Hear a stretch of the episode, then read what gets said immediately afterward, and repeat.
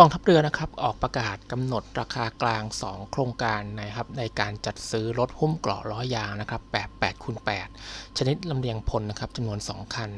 รวมมูลค่า 99.9 ล้านบาทนะครับหรือว่าคันละ 49.95 ล้านบาท แล้วก็จัดซื้อรถหุ้มเกราะอเนกประสงค์แบบขับเคลื่อน 4 ล้อนะครับหรือว่า4คูณ4จำนวน 6 คัน มูลค่าโครงการ 99.9 ล้านเช่นกันนะครับหรือว่าคันละ 16.65 ล้านบาท โดยโครงการจัดหารถหุ้มเกราะ4คูณ4นั้นนะครับ ก็เหมือนเป็นโครงการต่อเนื่องจากโครงการที่มีชื่อเดียวกันในปี 2563 นะครับ ที่มีการจัดหารวม 6 คันนะครับ ซึ่งผู้ชนะในครั้งนั้นนะครับ คือบริษัทชัยเสรีเมทัลแอนด์รับเบอร์จำกัดนะครับ ที่เสนอรถ First Win 2 นะครับ ซึ่งการจัดหาในปี 2564 นี้นะครับ ในปีงบประมาณนี้นั่นเอง มี 3 บริษัทที่ส่งใบเสนอราคามาทำราคากลางนะครับ ก็คือบริษัทชัยเสรีเมทัลแอนด์รับเบอร์แล้วก็อีก2 บริษัทนะครับ คือบริษัทนันทเทรดจำกัด แล้วก็ห้างหุ้นส่วนจำกัดสอสยามพาณิชย์ ซึ่งก็คาดว่าทั้ง 2 บริษัทเนี่ยในที่เป็นทั้ง 2 บริษัทท้ายนะครับ ก็น่าจะเป็นตัวแทนของอผู้ผลิตยานเกราะ4คูณ4จากต่างประเทศนะครับ แต่ถ้าพิจารณาว่ากองทัพเรือเนี่ยก็ได้จัดหา First Win 2 เข้าประจำการแล้วเนี่ยก็น่าจะทำการจัดหา First Win 2 ต่อเนื่องอีกในปีนี้ ซึ่งก็จะทำให้จำนวนการจัดหาของกองทัพเรือเนี่ยเพิ่มขึ้นเป็น 12 คันนะครับ ก็คือว่า First Win เนี่ยก็จะมีประจำการในกองทัพเรือถึง 12 คันเลยทีเดียว ก็ถือว่าเป็นเรื่องที่น่ายินดีครับ อีกโครงการหนึ่งนะครับที่น่าสนใจก็คือโครงการรถหุ้มเกราะล้อยางแบบ8คูณ8นะครับชนิดลำเลียงพลจำนวน 2 คัน ซึ่งก็มี 3 บริษัทนะครับที่ส่งใบเสนอราคามาทำราคากลางนะครับก็คือบริษัทพนัทแอสเซมบลีจำกัด บริษัทชัยเสรีเมทัลแอนด์รับเบอร์นะครับแล้วก็บริษัทปรีชาถาวรอุตสาหกรรมจำกัด โดยพนัสแอสเซมบลีนะครับในนั้นเนี่ยก็เสนอยานเกราะ รุ่น R600 นะครับ ซึ่งก็เปิดตัวในงาน Defense and Security 2019 นะครับ เมื่อ 3 ปีก่อนเมื่อ 2 ปีก่อนนะครับผม แล้วก็ได้รับการรับรองมาตรฐานยุทธปกรณ์ของกระทรวงกลาโหมไปแล้วเมื่อไม่นานมานี้นะครับทำให้สามารถที่จะเสนอเข้าแข่งขันในโครงการจัดหาของกองทัพเรือได้ ในส่วนของ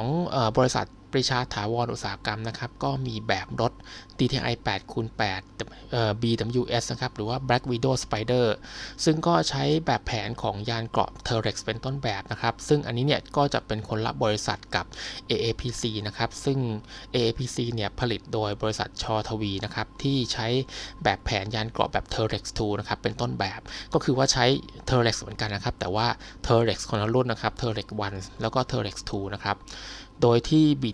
BWS นะครับ ซึ่งใช้ Terex 1เป็นแผนแบบเนี่ย ก็ผ่านการรับรองมาตรฐานยุทธปกรณ์แล้วเช่นกันครับ ส่วนชัยเสรีนะครับที่ผ่านมาเนี่ยก็ยังไม่มีโครงการพัฒนาหรือว่าทดสอบยานกรอบ8คูณ8ของตนเองนะครับ แต่เมื่อหลายปีก่อนเนี่ยก็มีข่าวว่าชัยเสรีเนี่ยเสนอยานเกราะ CM32 ซึ่งก็ใช้แผนแบบเดียวกับ Terex ของ ST Engineering เข้าแข่งขันนะครับ แต่ก็ไม่ได้รับเลือก ซึ่งก็ยังไม่แน่ชัดว่าในรอบนี้นะครับชัยเสรีเนี่ยเสนอยานเกราะ8คูณ8แบบใดเข้าแข่งขันนะครับ แล้วก็ยานเกราะนั้นเนี่ยได้รับการรับรองมาตรฐานยุทธปกรณ์ของกองทัพหรือยังนะครับ หรืออาจจะเป็นเพียงตัวแทนของยานเกราะจากต่างประเทศก็เป็นได้ทั้งนี้นะครับถ้าเราลองมาดูที่ TOR นะครับก็จะพบว่า ใน TOR ซึ่งก็เป็นคุณลักษณะจำเพาะทางเทคนิคที่กองทัพเรือกำหนดนะครับสำหรับโครงการยานเกราะแบบ8คูณ8นั้นเนี่ยกองทัพเรือกำหนดว่าต้องบรรทุกกำลังพลได้ไม่น้อยกว่า 18 นายนะครับรวมผู้บังคับรถแล้วก็คนขับด้วย ใช้เครื่องยนต์ดีเซลนะครับขนาด 600 แรงม้านะครับใช้เกียร์อัตโนมัติ มีเกราะแบบ NATO Standard 4569 Level 2 นะครับมีความเร็วบนถนนไม่น้อยกว่า 110 กิโลเมตรต่อชั่วโมง แล้วก็ไต่ลาดชันได้ไม่น้อยกว่า 60 60%นะครับ พิสัยปฏิบัติการไม่น้อยกว่า 800 กิโลเมตร แล้วก็มีความเร็วสูงสุดในน้ำนะครับ ไม่น้อยกว่า 12 กิโลเมตรต่อชั่วโมง ความกว้างของตัวรถนะครับ ไม่น้อยกว่า 3,400มิลิเมตรนะครับ ความยาวของตัวรถเนี่ยต้องไม่น้อยกว่า 9,000มิลิเมตร แล้วก็ความสูงของตัวรถเนี่ยไม่น้อยกว่า 2,750มิลิเมตร มีน้ำหนักรถนะครับไม่น้อยกว่า 21 ตัน มีอุปกรณ์ที่เป็นเครื่องยิงกระสุนควันเพื่อพรางตัวเองนะครับ ข้างละสีท่อยิง มีเครื่องสูบน้ำฉุกเฉินนะครับ2ชุด มียางรันแฟลตนะครับ หรือก็เป็นยางที่สามารถที่จะวิ่งต่อได้นะครับ ถ้าเกิดอุบัติเหตุยางที่รั่วออกไปนะครับผม รวมถึงต้องมีเครื่องปรับอากาศนะครับ แล้วก็ต้องมีถังน้ำมันเชื้อเพลิงแบบอุดรอยรั่วได้นะครับ แล้วก็ต้องมีเครื่องยนต์ water jet สำหรับการเคลื่อนที่ในน้ำได้นั่นเองครับ ระบบอาวุธนะครับก็ต้องสามารถที่จะติดตั้งระบบอาวุธดังต่อไปนี้เป็นทางเลือกได้ในภายหลังนะครับหรือว่ามี option นั่นเอง ซึ่งนั่นก็หมายความว่ากองทัพเรือเนี่ยอาจจะไม่ได้ติดตั้งระบบอาวุธทั้งหมดในการจัดซื้อในครั้งนี้นะครับอาจจะเป็นการติดตั้งระบบอาวุธบางแบบ หรือว่าอาจจะไม่ติดตั้งอาวุธเลยนะครับมีแค่ปืนกลธรรมดาเท่านั้นเอง แต่ว่าจะต้องเตรียมแบบแผนหรือว่าเตรียมที่เอาไว้นะครับในอนาคตเผื่อที่ว่าถ้ากองทัพเรือเนี่ยต้องการเปลี่ยนระบบอาวุธ หรือว่าติดระบบอาวุธแบบใหม่นะครับก็จะสามารถที่จะติดตั้งได้นะครับ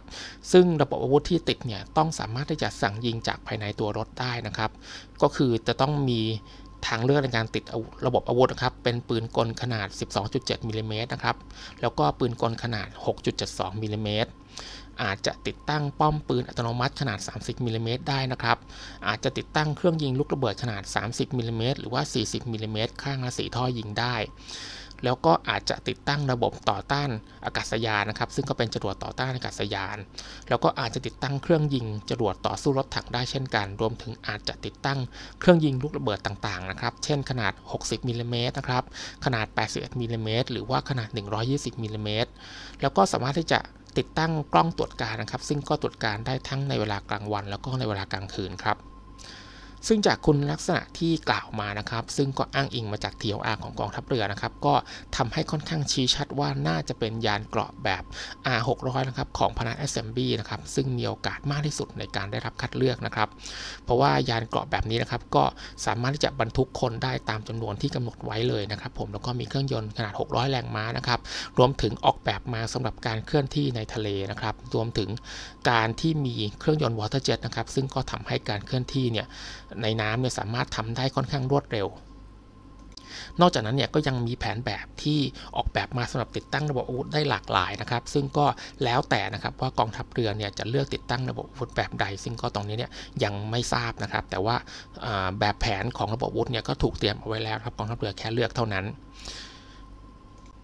ดังนั้นเนี่ยพิจารณาในจุดนี้นะครับก็น่าจะเป็นยานเกราะแบบ R600 ของพนัก Assembly ซึ่งถ้าพนัก Assembly ชนะนะครับในโครงการนี้เนี่ยก็จะเป็นครั้งแรกที่พนัทเนี่ยประสบความสำเร็จในการขายยานเกราะให้กับกองทัพไทยครับ ไม่ว่าแต่ว่าไม่ว่าบริษัทใดนะครับจะได้รับเลือกเนี่ยทั้ง 3 บริษัทเนี่ยก็จะเป็นบริษัทที่มีขีดความสามารถในการผลิตรถหุ้มเกราะในประเทศด้วยกันทั้งสิ้นนะครับ TF ก็หวังว่ากองทัพเรือเนี่ยก็จะเลือกยานเกราะที่ผลิตแล้วก็ประกอบในประเทศนะครับ โดยใช้ชิ้นส่วนบางส่วนหรือว่าอาจจะเป็นชิ้นส่วนส่วนใหญ่นะครับที่ผลิตขึ้นเองในประเทศ เพื่อสนับสนุนอุตสาหกรรมป้องกันประเทศของไทยนะครับ